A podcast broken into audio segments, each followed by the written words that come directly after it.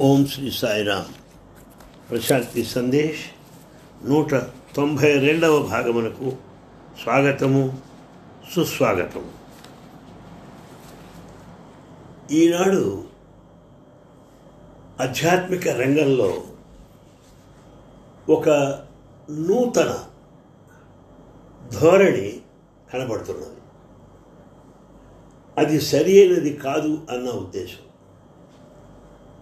ప్రతి సాధకుడు తన గురువు గురించి తెలుసుకోవాలి. గురువు యొక్క అర్హతలు గుర్తించాలి. గురువుని నేను పూర్తిగా నిర్ధారించుకోవాలి. అప్పుడు నేను గురువుని స్వీకరించగలుగుతాను అంటాడు ఈనాటి సాధకుడు. కానీ అది పొరపాటేమో అని నేను అనుకుంటున్నాను. ఎందువల్ల? గురువుని నిర్ధారించడానికి నువ్వు ఏ పాటివాడివి? గురువు ఏ స్థాయిలో ఉన్నాడు? నువ్వు ఏ స్థాయిలో ఉన్నావు తెలుసునా? గురువు యొక్క ఆలోచన ఎలా ఉన్నది? ఆయన దృష్టి ఎలా ఉన్నది? ఆయన అవగాహన ఎలా ఉన్నది?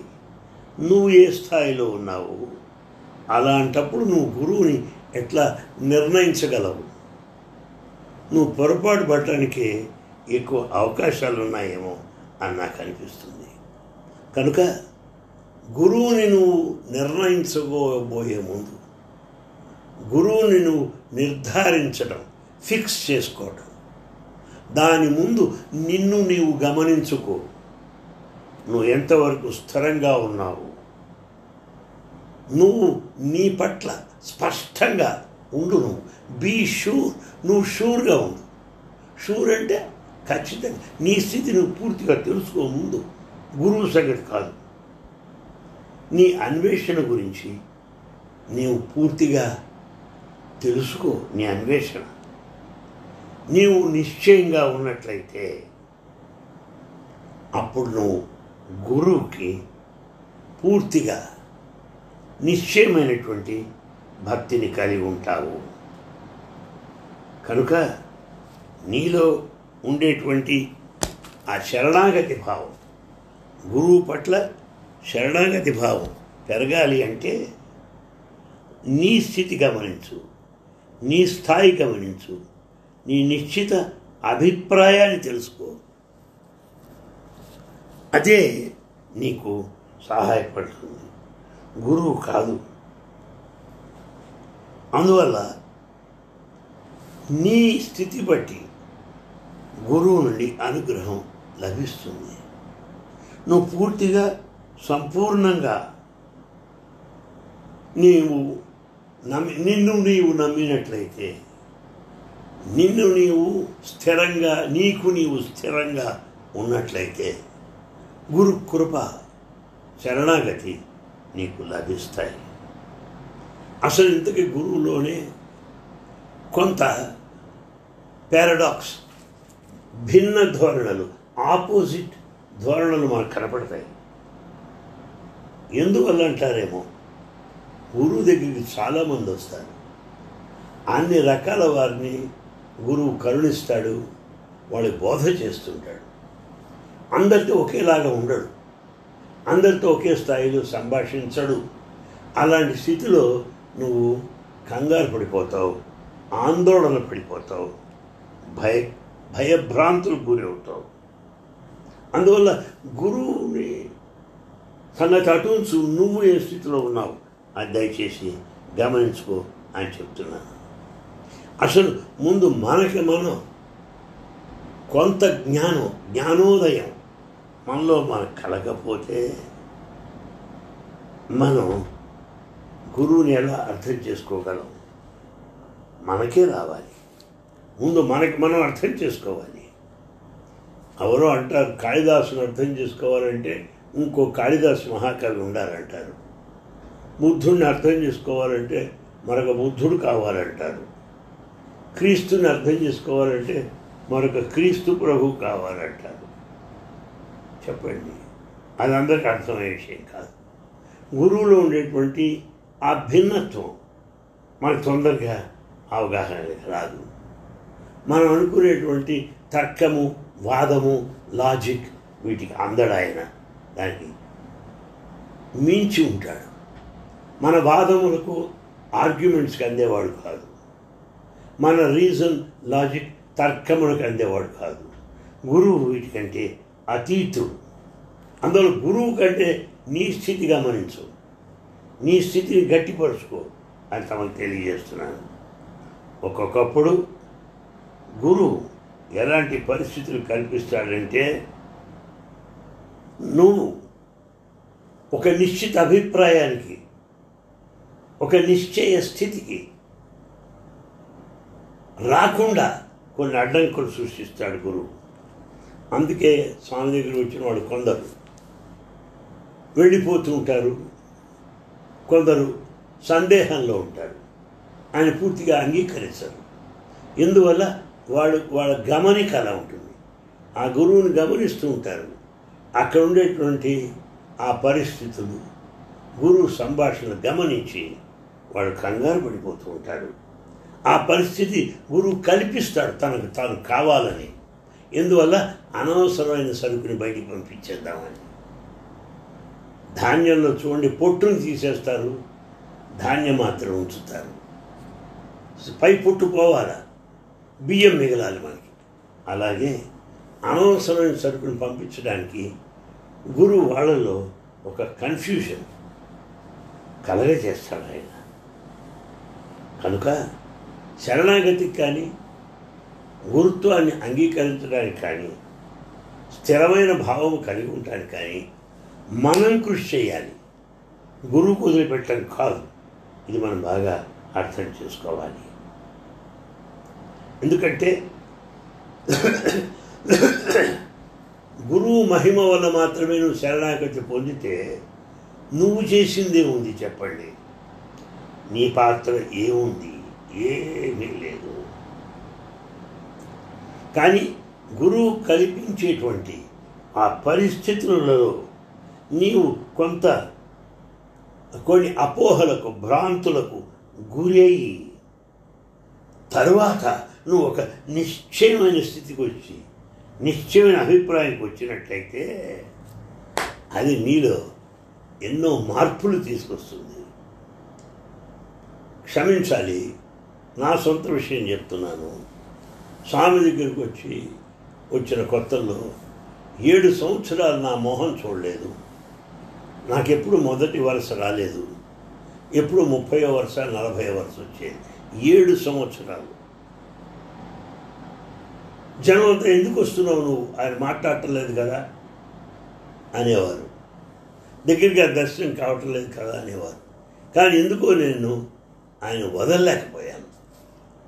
ప్రతిసారి ప్రతి పండగ వస్తుండేవాడిని పైగా అనుకునేవాడిని బహుశా నాకు పరీక్ష పెడుతున్నాడేమో స్వామి అనుకున్నాను కానీ వదిలిపెట్టాలని నాకు అనిపించలేదు. కనుక మనం నిశ్చయంగా రావాలి. అంటే అది నువ్వే చేయాలి అని గురుకు వదిలిపెట్టడం కాదు. అసలు ఇంకోటి ఉంది. మన గురువు చాలా ఆశ్చర్యంగా మనలో ఆశ్చర్యాన్ని గొలిపేటట్టుగా ఉంటాడు. నీ పక్కవాడితో మాట్లాడతాడు నీతో మాట్లాడడు. కొంతమందికి విభూతి ఇస్తారు కొంతమందికి ఇవ్వరు. కొందరికి ఇంటర్వ్యూలు ఇస్తారు నీకు ఇవ్వరు. కొందరికి ఎంతో అనుగ్రహాన్ని చూపిస్తారు కొందరికి ఏమి దయ ఉన్నట్టుగా అనిపించదు మనకు. అది ఆయన కుదిరిపెట్టేయండి కాదు అసలు ఆ గురువు అలాగే ఉంటాడు అని నువ్వు తెలుసుకొని గ్రహించినట్లయితే నువ్వు శరణాగతి చాలా సాధ్యము. శరణు పొందడానికి అవకాశం ఉంది. అంతేగాని రెండు రెండు కలిపితే నాలుగు అన్నట్టుగా అంత గట్టిగా ఉన్నట్టుగా నువ్వు అనుకున్నట్టుగానే గురువు ఉండాలి అనుకోవడం చాలా హాస్యాస్పదము. కనుక మన అన్వేషణ మన సాధన గట్టిగా ఉండాలి. తరువాత ఇందులో మనకు కొంత రిస్క్ ఉంటుంది రిస్క్. రిస్క్ అంటే మనం అనుకున్నది ఫలించవచ్చు ఫలించకపోవచ్చు. ఆ రిస్క్ కూడా మనం సిద్ధపడి ఉండాలి. నేను అనుకున్నట్టుగా అనేది జరగాలి అని అనుకోనక్కర్లేదు. కనుక ఈ రిస్క్ ఆర్ఐఎస్కే రిస్క్ అవ్వచ్చు అవ్వకపోవచ్చు అనేది మనం సిద్ధంగా ఉండాలి. కానీ మన మనసు ఉంది అంత వ్యాపారం మనసు అంతా బిజినెస్సే అది అనుకున్నట్టే జరగాలి. ఎంత పొరపాటు చెప్పండి.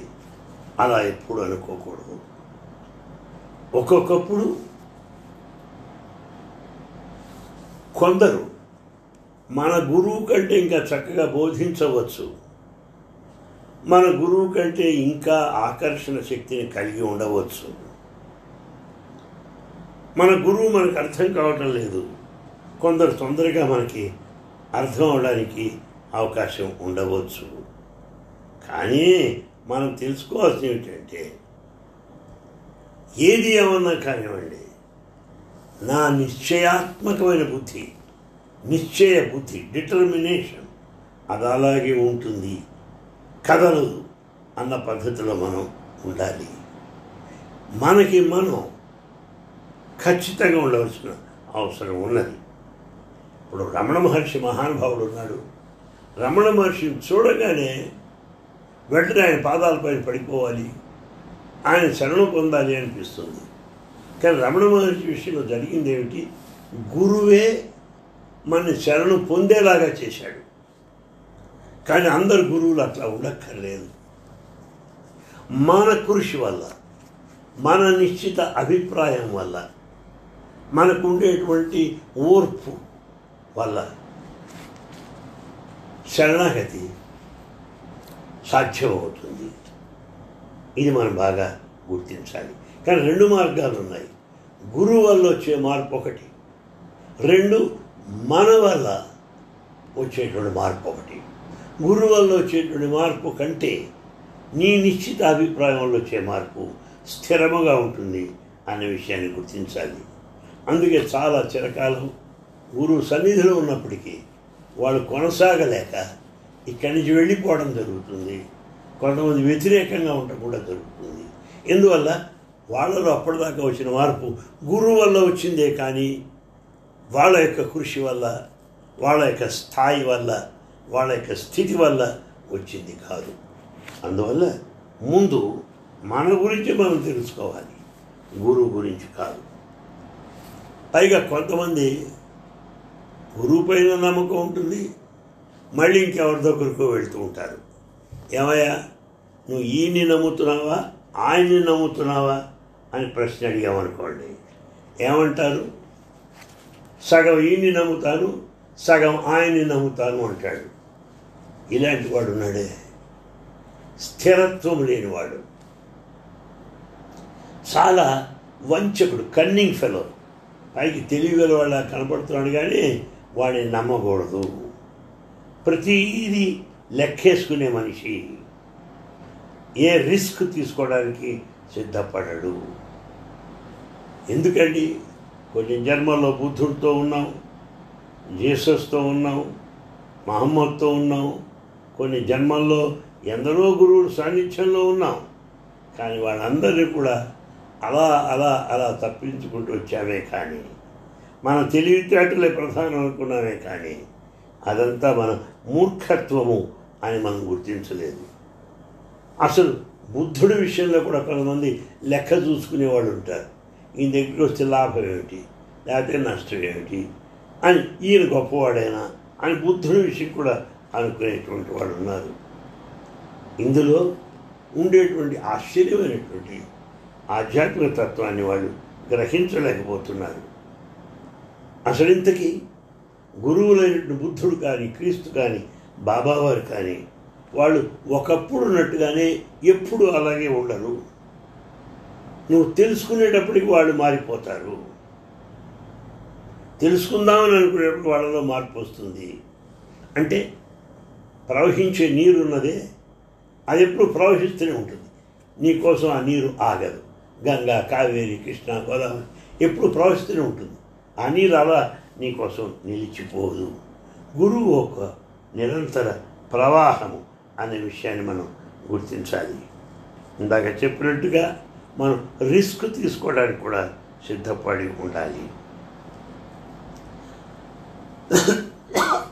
టిబెట్ ప్రాంతంలో టిబెట్ ప్రాంతంలో మార్పా అనేటువంటి ఒక సాధకుడు ఉన్నాడు. ఆ సాధకుడు తన గురువు కోసం అన్వేషిస్తున్నాడు వెతుకుతూ పోతున్నాడు. చివరికి ఒక గురువు దగ్గరికి వచ్చాడు. ఆ గురువు సరి అయినవాడు కాదు. అతను ఊరికే గురువు వలె నటిస్తున్నాడు అంతే ఆయనకి ఎలాంటి జ్ఞానోదయం కలగలేదు. కానీ మార్ప ఆయన దగ్గరికి వెళ్ళాడు. అలాంటి గురువు దగ్గరికి వెళ్ళాడు. ఒక నకిలీ గురువు దగ్గరికి వెళ్ళాడు. వెళ్ళి అడుగుతున్నాడు సార్ నేనేం చేయాలి అప్పుడు గురువు అన్నాడు నువ్వు ముందు నా నా శరణు పొందు. నేనే నీకు శరణాగతి ఇస్తాను. నా శరణు పొందు నన్ను ఆశ్రయించు అన్నాడు. సంపూర్ణంగా అన్నాడు. అప్పుడు మార్ప అంటున్నాడు అయ్యా నీకు శరణు పొందాను నేను. నీ పాదాలకు నమస్కరిస్తున్నాను.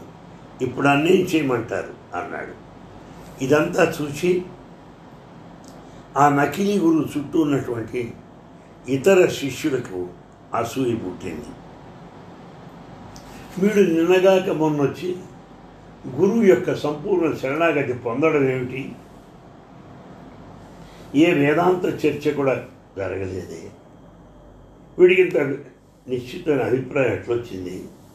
వీడు బహుశా ముందు ముందు మనకు లీడర్ అవుతాడేమో తర్వాత పీఠాధిపతి కూడా అయిపోతాడేమో ఇన్ని సంవత్సరాలు మేము ఉంటున్నాం. గురువుని ఇన్ని సంవత్సరాలుగా సేవిస్తున్నాం. వీడు మన దాటి ముందుకు వెళ్ళిపోతున్నాడే అని ఇతర శిష్యులు అనుకుంటూ అతని పైన అసూయి పట్టడం ప్రారంభించాడు. ఎందుకంటే శరణాగతి అనేది అంత సాధ్యం కాదు. మార్ప వెంటనే శరణాగతి భావంలో పడిపోయాడు. ఆ గురువు యొక్క అనుగ్రహాన్ని పొందాడు. వీళ్ళు అనుకుంటున్నారు ఇన్ని సంవత్సరాలుగా మేము పనిచేస్తున్నామే మనకు ఆ శరణాగతి పూర్తిగా లభించలేదే. బహుశా ఈ మార్ప అనేవాడు దొంగేమో మోసం చేస్తున్నాడేమో. వీడిని పరీక్షిద్దాం అనుకున్నారు. ఏం చేశారు? ఆ గురువు అడిగారు పరీక్షిద్దామని. గురువు అంటున్నాడు మీరు ఎట్లా పరీక్షిస్తారు? అని. వాళ్ళు అన్నారు గురువుగారు కొండపై నుంచి దూకమందాం అతను లోయలో పడిపోతాడు. మీరు చెప్పినట్టు కొండపై నుంచి దూకితే శరణాగతి పొందినట్టు లేకపోతే పొందనట్లు. ఆ శిష్యుల యొక్క ఎంత మోసం అంటే కొండపైన దూకితే కింద పడి చచ్చిపోతాడు. ఎట్లాగో పీడ వదిలిపోతుంది. దూకకపోతే వీడు శరణాగతి పొందలేదు అని గురుగారు చెప్పచ్చు అని ఒక ప్లాన్ వేశారు. ఆ ప్రకారం మార్పా దగ్గరికి వెళ్ళి ఆయన పైనుంచి దూకమన్నాడు. ఆయన తపామని దూకాడు కొండపై నుంచి ఏమిట్రా అనుకున్నారు? తగట్టగా పరిగెత్తి వెళ్ళి ఆ లోయలోకి వెళ్ళి చూశారు. వాడు నమ్మలేకపోతున్నారు. గురువు కూడా నమ్మలేకపోయాడు. ఎందువల్ల? అక్కడ మార్ప ధ్యానంలో కూర్చొని ఉండటం వాళ్ళకి కనిపించింది. అరే అప్పుడు గురువు అడిగాడు నాయన మార్ప కొండ నుంచి దూకి కొండ నుంచి దూకి ఇలా ఎలా ఉన్నావురా? అప్పుడు అతను అంటున్నాడు అయ్యా మీకే తెలియాలి. మీ శరణాగతి నేను పొందాను. మీకు తెలియాలి. ఏం జరిగిందో నాకు తెలియదు. కానీ ఈ మహిమ జరిగింది. మీరే నాకు చేశారు అన్నాడు. ఇక్కడ చెప్పవచ్చేది ఏమంటే ఆ గురువు నకిలీ గురువు అయినా సరే వీడు తన పూర్తి విశ్వాసంతో శరణాగతి భావంతో సాధించాడు. విజయాన్ని సాధించాడు అన్న విషయం చెప్తున్నాను. కానీ శిష్యులు అంతటితో వదలలేదు. ఒక ఇంట్లో కూర్చోబెట్టి ఆ ఇల్లు తగలబెట్టారు. కానీ మార్పాకి ఏమీ కాలేదు. ఇంటి లోపల ధ్యాన స్థితిలో ఆయన అందరికి కూడా కనిపించాడు. అందరు ఆశ్చర్యపోయారు. ఆ నకిలీ గురువు ఫాల్స్ గురు అతను కూడా ఆశ్చర్యపోయాడు. ఇలా ఎలా ఉండగలిగాము అన్నాడు. అప్పుడు ఈయన అంటున్నాడు మార్ప మీరే చేశారు ఈ పని. ఇది మీ మహిమే అంట ప్రారంభించాడు. కనుక ఎంత ఆశ్చర్యమో. చివరి మూడో పరిష్కృత శిష్యులు అన్నారు మార్ప ఈ నదిపై నడు చేతైతే అన్నాడు. ఆయన టక టక టక నడుచుకుంటూ వెళ్ళిపోయాడు. గురువు చూసి తాను కూడా నమ్మలేక నా శిష్యుడు వీడే నమ్మ నడిచాడే నేను నవ్వ నేను నడవలేనా? అని తాను నడవడం ప్రారంభించాడు. నీటిలో మునిగిపోయాడు పూర్తిగా. కనుక ఇందులో మీకు తెలియజేసేది గురువు నకిలీ గురువు సరి అయిన గురువు సద్గురువు అది మనకు అనవసరం. మనకు అవసరం ఏంటంటే మన స్థితి ఎలా ఉంది? మన అన్వేషణ ఎలా ఉంది? మన పట్టుదల ఎలా ఉంది? అన్నవి సంపూర్ణంగా ఉన్నామా లేదా అనేది మనం పరీక్షించుకోవాల్సిన అవసరం ఉన్నది. ఇది ఆధ్యాత్మిక మార్గంలో చాలా అవసరము అని తమకు తెలియజేస్తున్నాను. మళ్ళీ కలుసుకుందాం. సాయిరామ్.